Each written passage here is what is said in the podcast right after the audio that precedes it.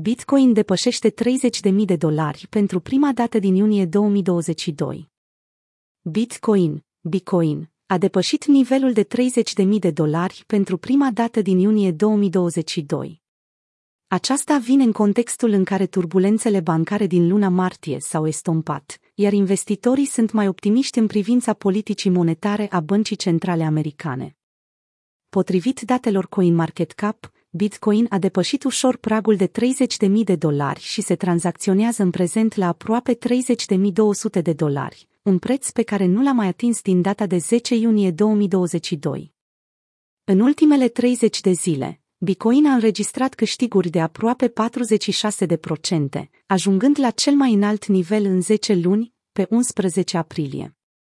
Ultima dată când Bitcoin a depășit pragul de 30.000 de dolari a fost pe data de 10 iunie 2022, în timp ce se îndrepta spre un nivel sub 20.000 de dolari, unde a petrecut o mare parte din ultima parte a acelui an și primele săptămâni din 2023.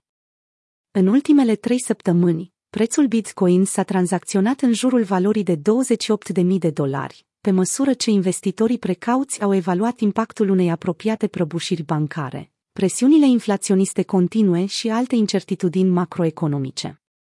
Bitcoin a crescut cu aproximativ 80% în acest an, începând să se tranzacționeze la aproximativ 16.600 de dolari la începutul lui 2023.